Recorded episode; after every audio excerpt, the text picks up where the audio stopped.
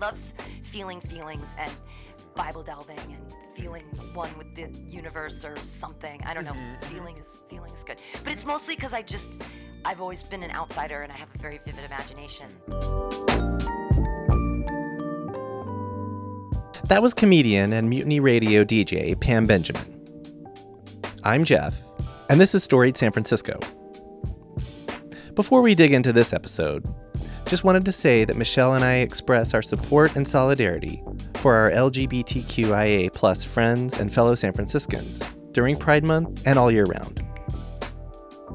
Okay, welcome to episode 15.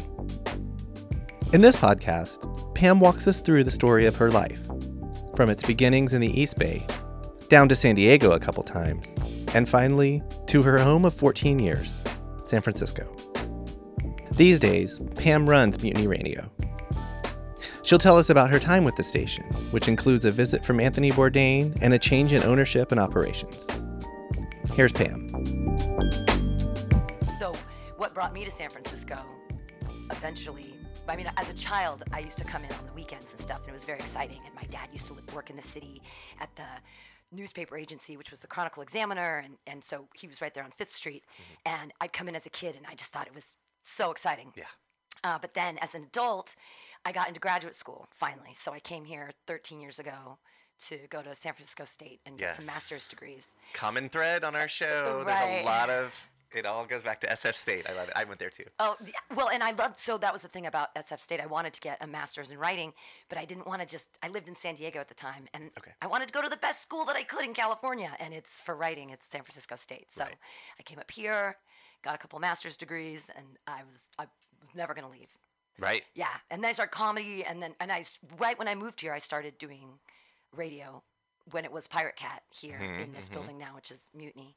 So I've been with this particular building since 2008. So I mean, I love, I never want to leave San Francisco. I love it so much. Yes. I'm like, what can I do to stay? I love it here forever. Do you ever have that feeling you're like, I might be the last one? that still loves it? No, I think there's, well, it's exciting. No, that the last one left. Oh, right. Well, I always knew I'd thrive in the apocalypse. I kind of feel Yeah. like I am legend. I will stay here. I will. I will The- eat pigeons. The world caught up with fun. you. Well, I I always thought I wanted to call it, you know, the pandemic. I was like, this is oh, great. I'm I've always I've been kind of waiting for the, the pandemic to happen. And it, it was fine. It was, I mean, I was always poor, so everyone else came down to my level. I was like, yeah. now we're all in the same same place. But yeah, I grew up um I was born in Livermore, so I'm a Livermorean, um, 1974, quite some time ago. And um, I've never lived outside of California Okay. and I, I just don't know. I lived, you know, I lived in San Diego for a while. I lived in Davis for a while, but I came back to the Bay Area because I love it here. Even Yeah. my family disappeared. I just now like Oh. this is my not like disappeared. They just moved. You know, like they left the Bay Area. and Yeah. So they they went far flung. But I'm never I'm never leaving. So in sense of your family, you are the last one. I'm the last here. one. Yeah. Sure. Um. Okay. Yeah. Can, can we make this about you now? sure. I don't know. That's that's what we I do. hate talking about myself. I never do that on stage. But you are the the subject matter expert of your life story. That's- Am I that's right? true. Sure, Yeah, sure, sure. Yeah. Do you know how your parents ended up around here, or like? Yeah, um, they both worked in the city and they had moved here. Uh, my father grew up in Redwood City and my mother grew up in Illinois. And then Okay. she moved to San Francisco to work. And I guess she met my father in a in an elevator on Leavenworth Street I'm like. like okay. in a in an apartment building. They Right. were going. He was going to someone's house, and she was in the.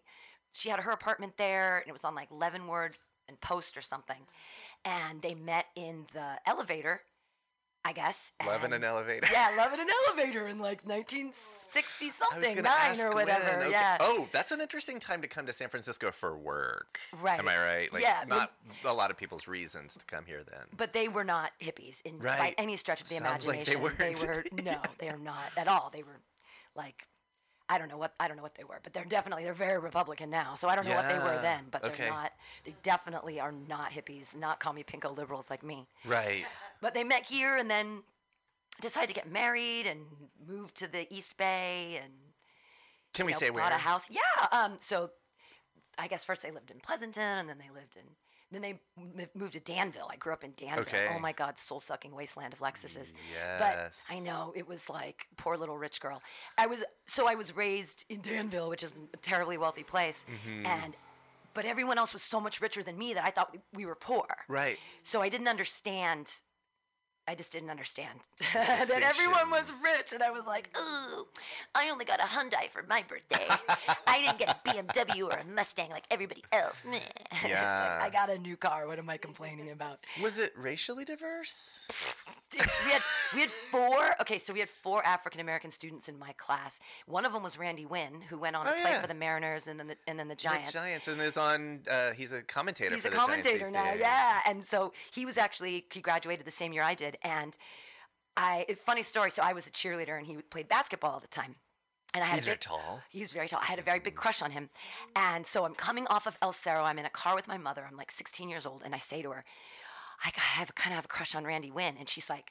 The first thing out of her mouth is, "Don't you ever marry a black man." Oh, mom. Oh, mom. so what did I Oh, do? no. And when I was 25, I got married to a black, Black guy. man, Oh yeah. yeah. Da, da, da, da, da, da. So I was married for. I was with. Um, he was like my college sweetheart. We were we were together for 13 years, married for seven. Awesome. So I used to be like um, a bourgeois corporateer back in the day, Okay.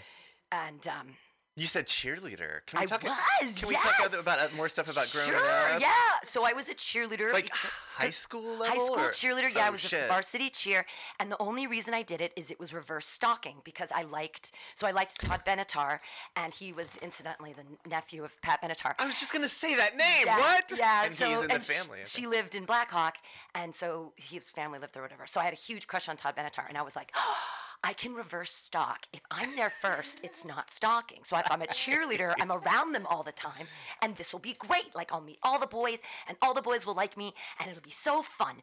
And then every Friday after the games, like ba- ba- basketball is Tuesday, Thursday, but um, Fridays were football games. Yes. And after the games, I'd be like standing around with the rest of the cheerleaders, and I'd be like, "Where's the party? Where's the party?" And they'd be like, "No, there's no party." And then on Monday, everybody would be talking about the party. and I was Oh, like, man. I'm a cheerleader. I'm supposed to be popular now. Like, Yeah. is happening with my life?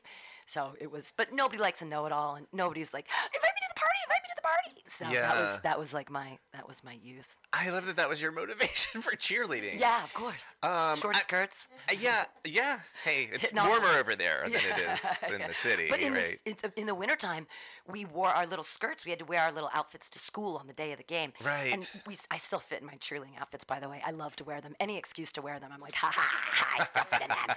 but tiny little skirts. And it was wintertime. It was cold, and we just had to go. And they'd say, oh, don't wear nylons. Make sure that your legs are just Bare? bare. And I Oh was my like, why dude. are we doing this? So it was. yeah, maybe because Danville. Maybe because bit- Danville- Or America. Danville's a little more like America than. Well, and this right? was the early 90s, so like, you know, misogyny didn't exist and girls walk I mean, it was just like invitation to objectify me, Yeah. which uh, uh, but that was what I was kind of looking for. I was like, I want these guys to objectify me, but they were just playing basketball. They weren't actually interested in the cheerleaders, so that was that was fun. Are you? Quick side note: Are you going to help us get Randy Winn on the show? He'll remember me. He'll remember me from high school. Absolutely, I have no Uh, doubt in my that'd my be a mind. trip. My fiance would freak out. She, she used to work for the Giants. Grew up a Giants fan, so, and she loves Randy Winn. Yeah, he's uh, he looks pretty much exactly the same. He does. He looks like he's 22 or something. I'm yeah. like, I like him too, for Yeah, the record. yeah, so. Um, But yeah, I was I still so one of I cheer I used to love cheerleading and they went they went to the Arco Arena twice. Our basketball team was really good. They like won the Division One that finals. was in Sacramento, right? yeah, Arco okay. Arena. Okay. And so I got to cheer in Arco Arena, which was really exciting. But then, one of my favorite, favorite stories is when I got to cheer in Arco Arena as an adult. And it was 1997, and I won tickets to a Smashing Pumpkins concert. I won tickets to the front row at Arco Arena. way. And I was so excited. I was freaking out, and I was so excited because I just won them walking around. I'd heard about the Quad Spies, Quad Spies. Anyways, so I win the tickets, and I'm losing my mind. And I get down to the front, and Garbage was opening, which I love. I love Garbage. And it was Smashing Pumpkins, and I love the Smashing That's a great bill. And so I know, right? So I'm down in the front row, and my now ex-husband he's there and i'm like i'm so excited. And we had seen the cow palace show and it was terrible. They had to end early because people were moshing and it was terrible and they were upset. So we bought tickets anyways so we're there. And i'm on one side and he's on the other. And i'm like okay i'm gonna make this side yell smashing and you're gonna make this side yell pumpkins. He's like i don't want to do this i don't want to do this. I was like we're doing this. You get over there and we're doing this. So i get up in front and i'm like the Smashing Pumpkins were in San Francisco and it sucked. And we're gonna bring them out, make them so happy. This side's gonna yell Smashing, that side's gonna yell Pumpkins. So it starts with the people in the front, Smashing Pumpkins, Smashing Pumpkins. I made a sold out Arco Arena. I'm not even fucking with you. The entire Arco Arena is screaming Smashing Pumpkins, Smashing Pumpkins, Smashing Pumpkins. Come out. Billy Corgan's like, we've never been brought on stage like this. You're gonna have the best show we've ever had. Hell and they just go, and I was like, I did that. I did that. You literally led the cheer I in a huge You know, auditorium. yeah, and That's sold out. I was so happy. I was like, this is my cheerleading. This is what my whole life was training It for. led up to that. That's fucking yeah, awesome. so that's like a childhood story. But that's from the 90s. I'm so old now that even the stories in the 90s are childhood stories. That's okay. So- we, we're old too. Um, and- and, and the, the, last four years aged all of us. Um, but did you? So did you have siblings? Do you have siblings? I do. I have an older brother, but he's also um, extremely Republican, Republican, and very religious. Yeah. Uh, and my my upbringing was very very Jesus centric. Okay. So I was super super super religious. It kind of checked all the boxes. It sounds like the white, white, rich, Republican, and Christian. Right. Yeah. And like, oh, it was singing for the choir and the whole thing. Like, Okay. just being really involved in church. And, Yeah.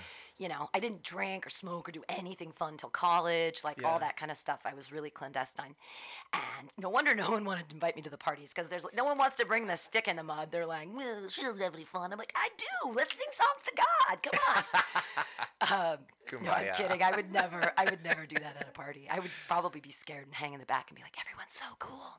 Yeah. Uh, but no, I grew up with Jesus. And it was weird because when I was little, I've always had a very vivid imagination. So, of course, Christianity was perfect for me. but I wanted to have an invisible cat friend when I was like seven or eight, like a mm-hmm. four foot tall, fluffy, invisible cat friend. Mm-hmm. And my parents were like, no, you cannot have an invisible cat friend. But you can be best friends with a 33 year old man who'll right. sit on your bed every night and you can talk to him about boys. You can hold his hand.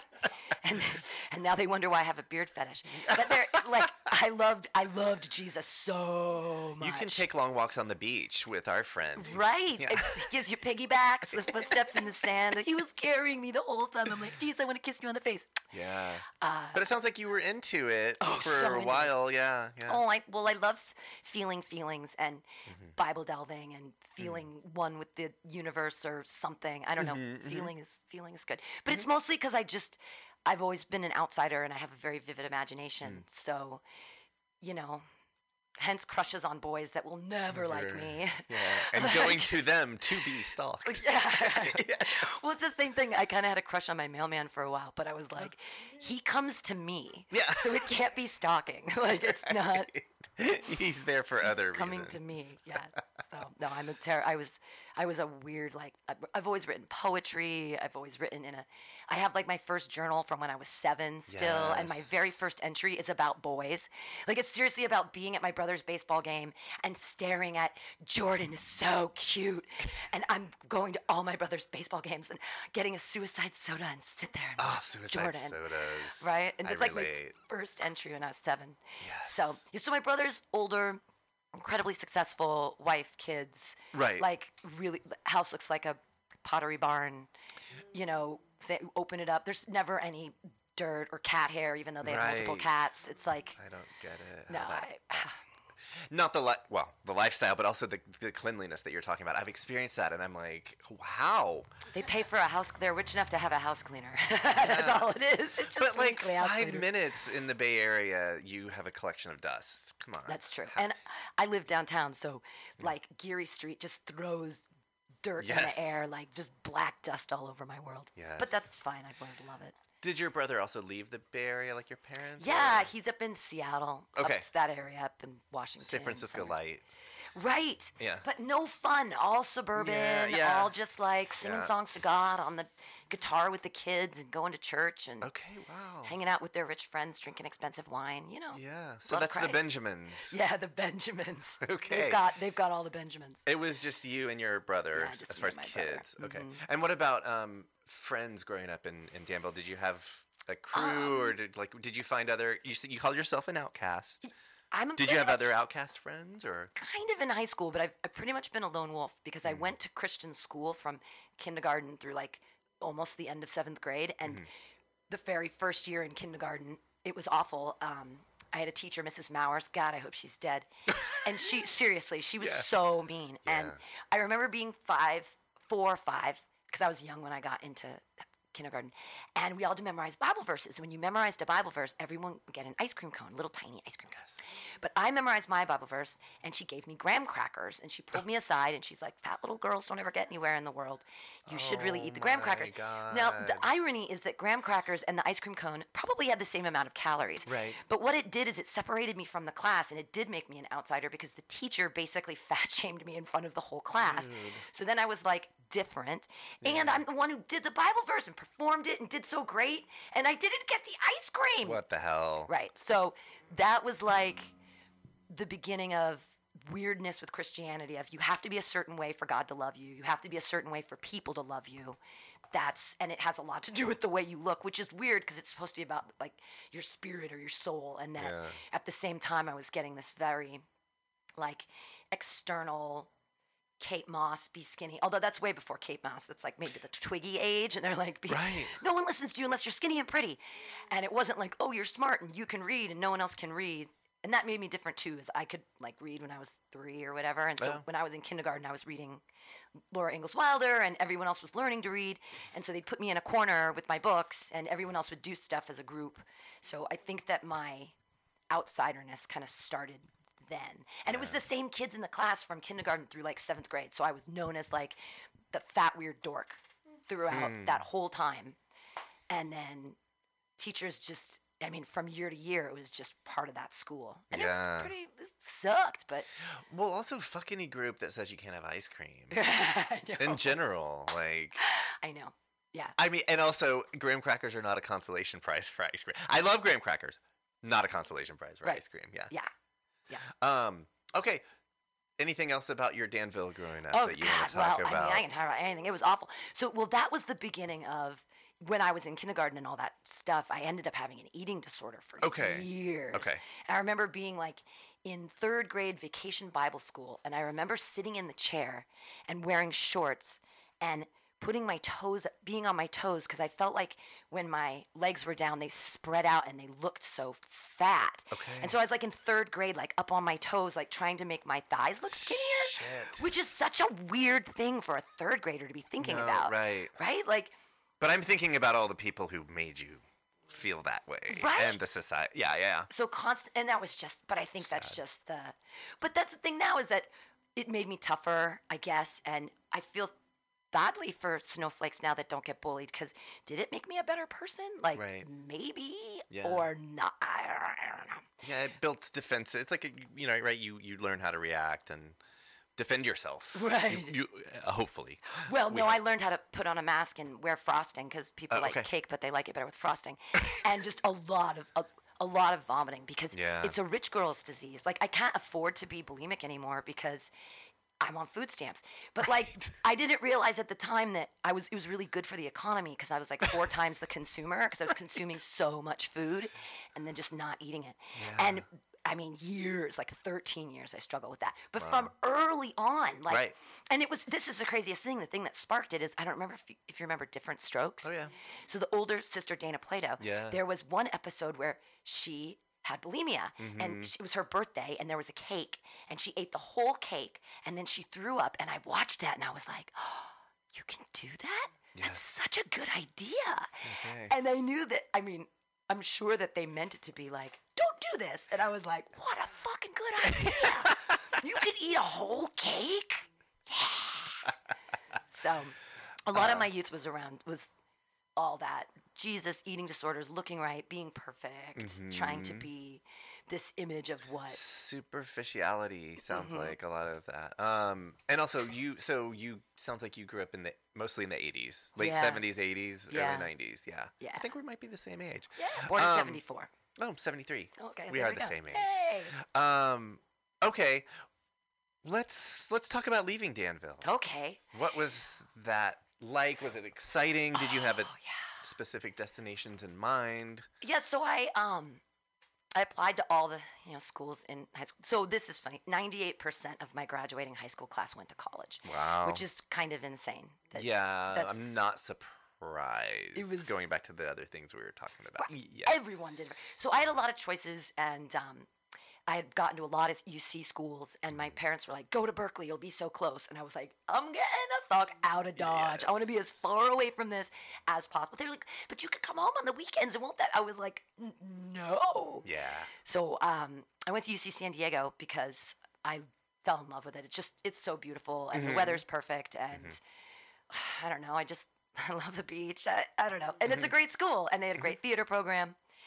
So I went I went to UC San Diego and then I did some acid for the first time and I saw God and he like fist bumped me and he it was before fist he probably high fived me. But he was like, We're fine. Oh, good. He was like, "You don't don't worry. All that stuff, like it's like he's like, you and me, we're cool. Mm-hmm. All that other stuff, just don't worry about it, and just you be yourself. It's cool." And I hmm. was like, "Oh, thanks, God. This is great."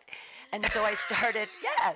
So I I started dropping a lot of acid. Like in college, I did stupid amount of acid Okay. but I still got really great grades. Like, and one of the things that I it's weird about just who I am. The, the more the busier I am, the better I do.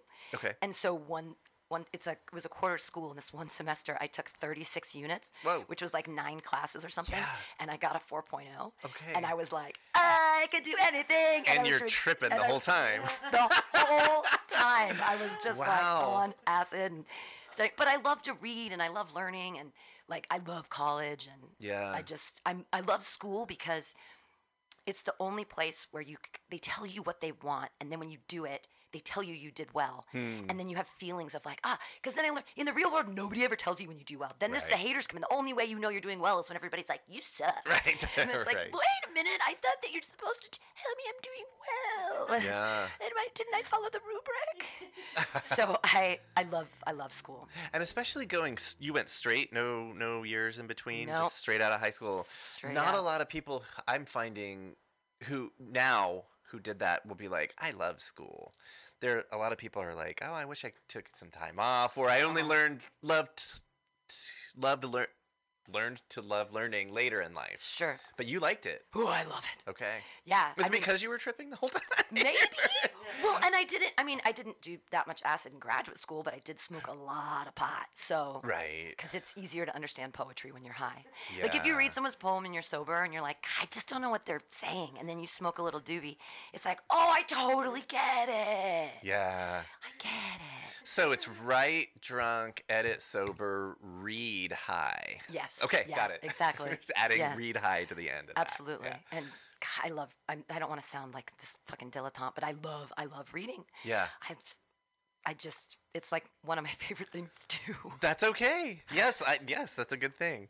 Um, uh, so you had mentioned I, I want to talk about your your grad school and going to SF State, but I think before we talk about that, because you grew up in the Bay Area, Yeah. Do you remember your first time to come to San Francisco? Do you remember your early impressions of the city? This would have been probably in the late seventies, eighties. Yeah. So I remember going in on the BART with my dad. He was taking me to work with him, and I was probably nine. But it, I know we'd been in the city earlier than that. Well, there's two stories. Okay, here's the one that I remember of us driving in, and it's really weird. Um, my grandmother's cousin was a nun here in San Francisco. Okay. and she died and they made us all go to her wake and it Okay. was weird and i was like six or seven and it was hot in the car and i remember going i remember going over what's now like the geary to go down fillmore and then there, we went like up another thing and like, so we were down on like the deep the by clement in the richmond Yeah. and that there must have been a there was a nunnery. I mean, I don't remember where, but I remember that. I remember being in the city and being like, okay, this is weird because there's no buildings at this part of the city. Right. And then there was a nunnery, and there were all these nuns, and there was a dead nun, and it was gross. And they wanted me to kiss her, and I was like, I don't even know this Oh, lady. man. And then one nun, she like kneeled down, and she's like, "Are you gonna be a good little nun when you grow up?" And I was like, "No." Oh and now I sort of regret that decision because then I would have had like. God take care of me, or I could have lived for free or something in the the city punk and nun. not have to deal with men. It'd just be so much easier to just love Jesus.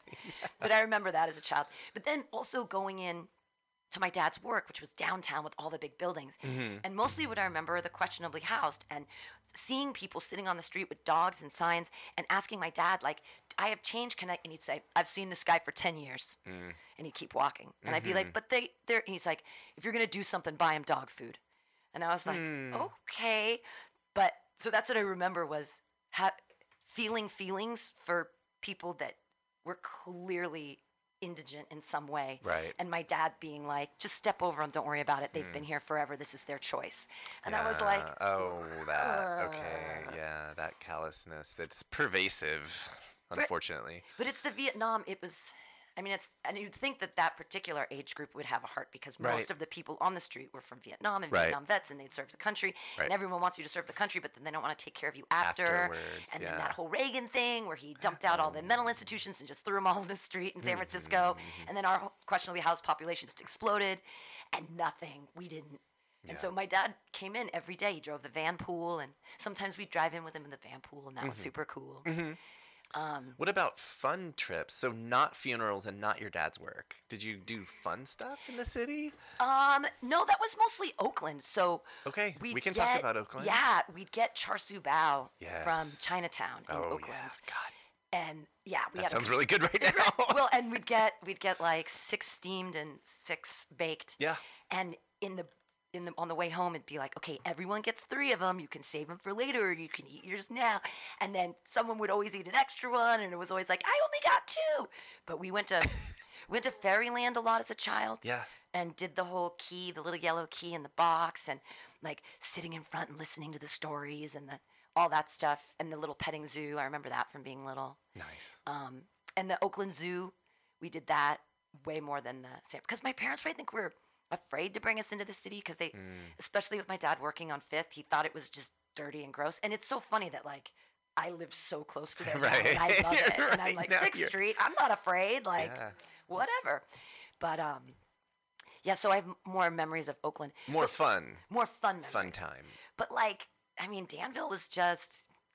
We lived on a cul-de-sac and we played Oh. kickball Yeah. until the sun went down, you know. And, Yeah. And um, it was a lot of just church, church trips, but that was all out to the that was all out to like the Delta and stuff. And Okay. and I we did trips to um, the redwoods, like in Santa Cruz, a lot when I was a kid. Spent a lot of time in the redwoods, so that was nature. Mm-hmm. Camping or Uh, summer Christian summer camp. trips? Yeah. Okay. At Yeah, camp yeah, itself. okay. Christian summer camp from fourth grade all the way through high school. Like Yeah. praying to Jesus out in the woods, all that kind of fun stuff. Right. Yeah, a lot of singing songs to God. Uh, as opposed to fist bumping or high fiving. right, yeah, a, yeah. A, but although being out in the, I mean, it is religion is almost a hallucinatory thing Oh, because sure. you do you're praying to some hallucination. I mean, in your mind, you have an image, Mm-hmm. and is that not a hallucination of something that I don't know pictorially has been passed down? Yeah. I, mean, I think I think a lot about God yeah. or, Awesome. or construct of God or whatever. Right. Well, you you met him in a in a trip. I met him, so- yeah. so Yes. in, a, you- in a large disco ball, like yeah. inside a disco. I was like, oh, that's so cool. Yay, God. So I guess let's go back to Lee. Um, so you graduated from UC San Diego. Graduated from UC San Diego And in what then? 1996. Okay. And then I moved back up here to Davis and I got a teaching credential. Oh, cool. So I lived with my my now ex-husband. He went to veterinary school at Davis. Mm-hmm. And so I didn't know what to do after college because I had a theater degree and I'm like, what am I going to do with this? Right. So I got a teaching credential and I taught in Woodland for a couple of years. I taught at group homes. I did special ed. Um, and then Did you like it? Did you like teaching? I, lo- you know, I loved special ed. Regular education was really difficult even Yeah. back then. Yeah. A lot of entitled kids and parents, and it was difficult. But special ed's amazing Mm-hmm. because th- a lot of times the parents weren't even in the picture, so you just had a relationship with the kid, and you could and. I mean, back then they called it severely emotionally disturbed, but now they took the S off because they found it stigmatizing. So it's just emotionally disturbed students. But I really enjoyed that because I felt like I was making a difference, and I was young, and I didn't know what I was doing with my life. But I taught for four years, and then I, I wanted to get into graduate school, and I realized I, I can't be a teacher and get into theater graduate school. I need to do theater. So I quit my teaching job and I started a theater company Up in down in San Diego. Down in San Diego. So we were yeah. up in Davis, and I did a bunch of a theater with uh, Woodland Opera House and a lot of community theater, and worked with them for a while. And then my we got my ex husband got a job as a veterinarian in San Diego, so we moved down there, and that's when I became like a bourgeois housewife. Oh. And we bought a house, and we had a Lexus, and we had a BMW, and we had a what other car did we have? We also had a Ford Explorer. We had, you know, two dogs and two cats and a spa overlooking the canyon. two people, three cars. Right, two people, three cars. Yeah, and okay. uh, two people, four bedrooms, and we thought our Yeah. house was small. Right. And I was like, oh, we're just we downsized from our other house in Vista. Whoopity doo. But um, so yeah, we lived. I had this ex-husband thing, and I had a theater company, and then my ex, my husband's. My ex-husband's, my ex-mother-in-law, she was like, "Why don't you get a real job?" So I quit my theater job, and because I had been applying to graduate school and I wasn't getting in, I wanted to go to UC San Diego, and they finally Les Waters was the guy who let people in. He's the cousin of Roger Waters. Anyways, oh. and he said, You're never going to get in here. You have to go away. He was like, Go to hmm. Pennsylvania and you can come hmm. back. Go somewhere else. But he's like, You went here for undergrad. We just, Right. we want, we want our program. We only accept two a year. It's, it's not you. Oh, yeah. And I was like, Oh, da, da, da." but everything works out for a reason. So it's fine. But I, so I quit my theater company thing and I started working for Ethan Allen. And I was, Oh. I was a visual merchandiser. Insurance. What do they do? I'm, They sell furniture. Furniture, right? Insurance, yeah, whatever. yeah. And I so I was a visual merchandiser. So I was basically like a high paid set designer because I had this big store, and I was like, I'm a set designer. This Somewhat is so fun." creative. Yeah, super creative, Yeah. but also cog in a corporate wheel of consumerism. Right. And then I stopped taking birth control because I thought I wanted to get pregnant with my husband. And I realized that birth control is a systematic culling of critical thought from women's brains because I wrote a novel in six weeks. Okay. Like I got off birth control and I wrote a You novel You gave birth to a novel. Exactly. And I was yeah. like, what happened? And I started being really creative again. And I was like, Fiction or yeah, yeah. Okay. I wrote a I wrote a novel. And um and then I was like, I think I want to go to graduate school for writing. Yeah. And then I quit my job, left my husband, and got a DUI like in the same month Yes. in 2007. And then I won a free ticket to Burning Man to be a chef. And then at Burning Man, they were like, they were like, you should move to San Francisco. And I realized there's really no reason for me to be in San Diego. I can't drive anymore. I, I can't substitute teach. I can't get to any of my work, anything's. Right. I don't know what to do. So I just moved to San Francisco. And that that so so now looking for a grad school is a little different because you're looking for a writing program Well- versus theater, right? Right, exactly. So into the after I wrote that novel, I was like, "Ooh, I need to go to graduate school for writing." And I met some girl outside of a bar, and she was like, "You should go to San Francisco State. They've got a great program. Look into it." And then I looked at home. I was like, "Oh my God, they do." Yeah. So I moved to San Francisco, What year was that? 2007. Okay. And then I applied during that year for 2008, and I got in. I couldn't believe it. Nice. So I got in for fiction, and I did the two-year program in fiction. And then I was like, I'm not done with this. I love writing. I'm going to get my MFA in poetry. So I applied to continue on and get my MFA in poetry.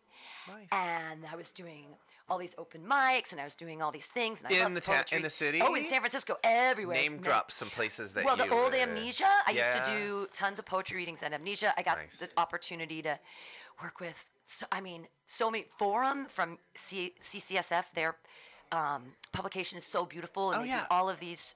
Shows. I've written for them. Aren't they amazing? I love Forum, and they put 15 the, years ago They put the pictures next to the poems, and nice. I love I love Forum so much. And they were doing shows, and um, so I got to read with them, and through the lit the Lit Crawl, Lit Smash, all that Lit stuff Quake. the Quake, Lit Quake, and I got to read for that a bunch and work with CCSF and their poetry center, blah, blah, blah, blah, blah. Nice. But then in 2011, I was still in poetry school and I was like, there's not enough stage time here. Mm. And so I realized at the open mic I was doing at Amnesia, there were comedians. Hmm. And I'm, I knew some of them from here, from doing radio at Mutiny Radio. And they were like, you know, five punchlines is three minutes. Why don't you try it? Like, you do poetry. Like, why not just do this instead? And I was like, okay, okay, I'm going to do it. So I wrote five punchlines, and it was three minutes. And I went up at Amnesia, and that was July 17th, 2011. Was it a different? Were you in a different mindset? Like, was h- how different was reciting poetry versus doing comedy? They're, they're exactly the same thing. Okay. Um, they're crafting language to elicit elicit an, a remote, an emotional response. So poetry is just you know like the poem about my third abortion is boring but the joke about my third abortion is hilarious. So it's like so it depends. And with poetry oftentimes even at amnesia i'd be like if i take my shirt off will you listen to my poem?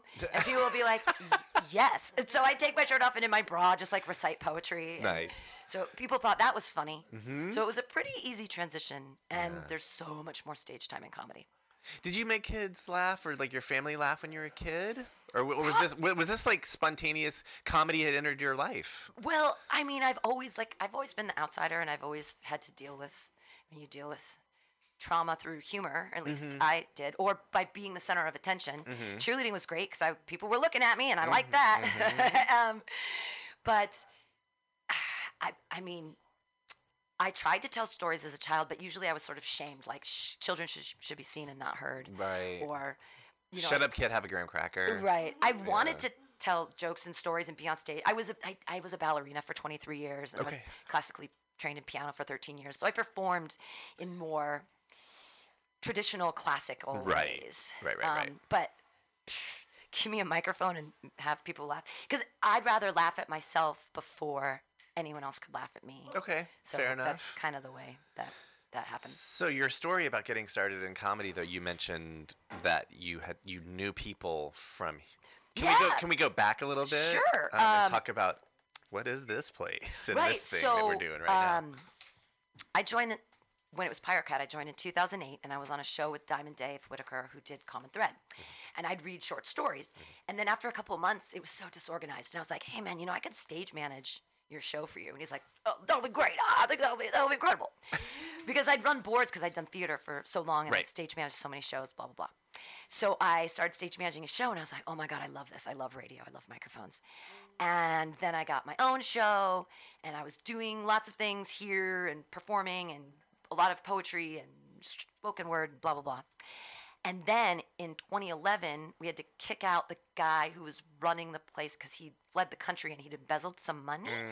And then the FCC had come down on us because we had an illegal terrestrial tower, so we were broadcasting mm. illegally. But we mm-hmm. thought that under the FCC guidelines of 1942, that if you're at a time of war, you can have a shortwave tower. But. I mean, like America's always at war, so but we're we good. weren't. We're in operations and skirmishes. So once he said mission accomplished, th- we, oh. the Anthony Bourdain thing happened, and he came here, and then like we got a lot of press, and then the FCC came after us and tried to fine us ten thousand dollars. So what happened was. We changed to Mutiny Radio because we're like, I don't know what Pirate Cat was. There's no fine. Yeah, are you None of us are them. Who are Yeah, they? yeah, So in 2011, Pirate Cat became Mutiny, Okay. and it was run by like a board of people. Okay. And then in 2013, they were all like, "Fuck this shit, we're out." Oh. And I said, "No, no, no! This is I've started comedy now. and Without this place, doing my open mics, I'm nothing. I'm nothing. I need this place." Yeah. And they're like, "Well, good luck." So I wrote, I wrote a business plan, and I brought it to Okay. the group, and I was like, "I'll take it over." And they were like, "Okay." So in 2013, You by yourself? by myself, yeah. Okay. So there were five people running it. And then in 2013, I was like, I'll just run it. And now it's 2021 and it still exists. Awesome. So that's that. Can we talk quickly about the Bourdain thing? Oh, yeah, absolutely. I just watched uh, the documentary that's coming out next month, Roadrunner. Um, so for me, this is timely, um, and I actually forgot until you just mentioned it that he came to the cafe, right? Yeah, yeah. And he, he had a bacon maple latte. And he, you know, talked into not that particular microphone. We have new microphones now, but he sat in a chair like that right Mm-hmm, there and um, was interviewed. And then it was on the TV and it was crazy. And Was it cool? Were you here for that? no, I wasn't Oh, invited. I wasn't part of the cool group. But Oh, um, got it. Okay, okay, okay. I was here when jo- um, George, um, not um, the punk Parliament P Funk. George, George Clinton. George Clinton was here. I Came was here on. for that. I gave him some pop brownies. He ate, Fuck and that was awesome. I was like, I gave him pop brownies. And the one of the people was like, "Are you sure he's performing tonight?" And I was like, "This George Clinton smokes crack. Like yeah. these two pop brownies are going to do nothing to this man." But uh, yeah, so Anthony Bourdain was here, and uh, I mean, it's exciting. There's a lot of people have been through this building. I got to interview um, Paul Mooney once on the phone. Nice. So that was R.I.P.. exciting. And yeah, I mean, everybody. Wow. And Anthony Bourdain, R.I.P. Super like sad. Yes. The documentary is um, is really good. Uh, watch it. I watch it. It's a lot. You know, it's like biographical, so it wasn't rough for an hour and twenty minutes, and then it goes into the last two years of his life, and it gets it's waterworks. Oh, Yeah. I'll watch it. I love that guy. I Um, love all his books. He was an incredible writer. Totally. But the the good thing about the documentary, I don't want to take us too far down that road, but is that it has the people from his life are in it. Wow. So right. Wife, um, so- daughter, so, the you get deal. the, the Oh. not that she's in it, but not like uh in the like it's footage. Sure. She's not interviewed, but Ottavia and all that stuff. Um, way off on a No, tangent good. now. So Yeah, so now like uh, we made it through the pandemic. I was doing outdoor shows, and we still are. I love parklets. I've Yeah. got a bunch of weekly shows, and um, I've had five comedy festivals here. The last one was in 2020, right before the pandemic, like a week before the shutdown. Awesome. And so I'm gonna, I'm excited. I can bring it back in October, Mm-hmm. uh, the 10th through the 16th. But this time I'm gonna do it at all the new venues I have because I gained so many outdoor venues through the pandemic, and I'm really excited. do you want to tell folks where those are? Yeah, uh, every Wednesday at 7:30 we do a show with Asiento, which is a half a block from here. And Debbie of Asiento is amazing, another small business owner that made it through COVID. Awesome. And then Saturdays at two o'clock at Atlas, which is a block from us in the other direction. And same thing, um, they made it through. Yes. and it's incredible. So and happy. They have amazing sandwiches. And then the bar at Dolores, which is on 29th and Dolores, I do shows with them on Thursdays and the last Sunday of the month. Awesome. And that um, yeah, and I'm gonna be I'm gonna hopefully be working with El Rio, and then I just talked to the owner of OMG because he just opened Rakesh, and he was like, I want to be in the festival, and I'm like, yes, yes, yes, of course, oh my god, that'll be so great. So they're they're back open, which is exciting. and the festival you said is, is in October. It's gonna be October 10th through 16th, I believe, this year. Okay. Yeah, I I'm might just be getting married now. that week, but I'll do my best. Thank you. I'll be, do my best to come to see that. yeah. I got I got my first STD from my first marriage. Okay. Yeah, sexually transmitted debt. That's what you get. That's what you get when you get married. Good luck. It's fun. Or maybe the kids these days are progressive. They call them STIs. Oh. So maybe it's more sexually transmitted income. Income. Yeah, yeah, Yeah, yeah, so- yeah. so good this will be my third and my and my fiance's first, so she's like third time's a charm. Yeah. I hope. I hope. Congratulations. Um, thank you. we have like three minutes and then I have to start another show. Okay, well then perfect. Joke workshop's up next. So that's the other thing we do at the station is on Mondays at six o'clock. Uh, there's joke workshop where I run it like a graduate school poetry thing, except Mm-hmm. that it's jokes. So comedians do four minutes, and then they get four minutes of commentary from their peers, and then it's an open mic. And then we also do Fridays at six o'clock, and it's a contest where comedians do four minutes, and I invite audience to be judges.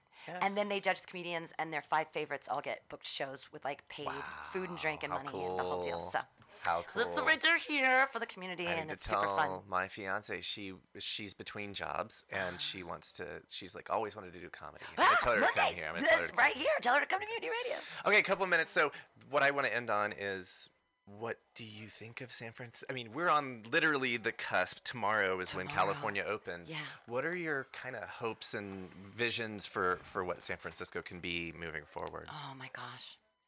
I hope that the San Francisco UBI that's funding a bunch of artists can continue and expand and be able to fund more artists so that we can value art as a, monitor- a monetary resource instead of putting all of our mm-hmm. money into tech and realize that the art is important mm-hmm. and that artists that is a job and mm-hmm. that our work does have value and as people we have value and to to give us the opportunity to create. That's I'm sorry, we have to create. I'm sorry, I can't be in insurance. I have to create. Right. But we should respect artists and and value their gifts monetarily. And if I could see that going forward in San Francisco, I'd be so happy. Bands, everybody.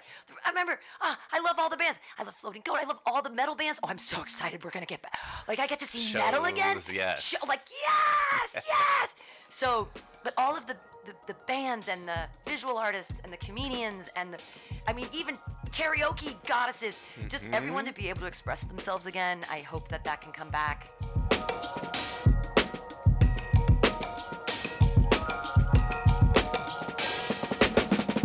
That was Pam Benjamin. On the next episode of Storied San Francisco, we've got some extra special guests for you. Meet the Curtis family C Notes in episode 16 next Tuesday. Music for the podcast was produced, performed, and curated by Otis McDonald. Original photography is by Michelle Kilfeather. Aaron Lim of Bitch Talk Podcast is our contributing producer. And the show is produced and hosted by me, Jeff Hunt. Now, in our fourth season, we have more than 150 episodes available on our website, storiedsf.com, or wherever you listen to podcasts. If you can, subscribe, rate, and review our show so we can reach even more folks. And if you'd like to drop us an old fashioned email, we'd love that. The address is storiedsf at gmail.com. Thanks for listening. Stay safe, stay strong, stay healthy, and we'll see you next time.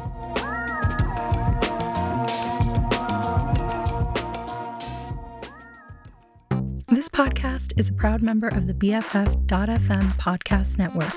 Learn more at podcasts.bff.fm. BFF.FM, best frequencies forever.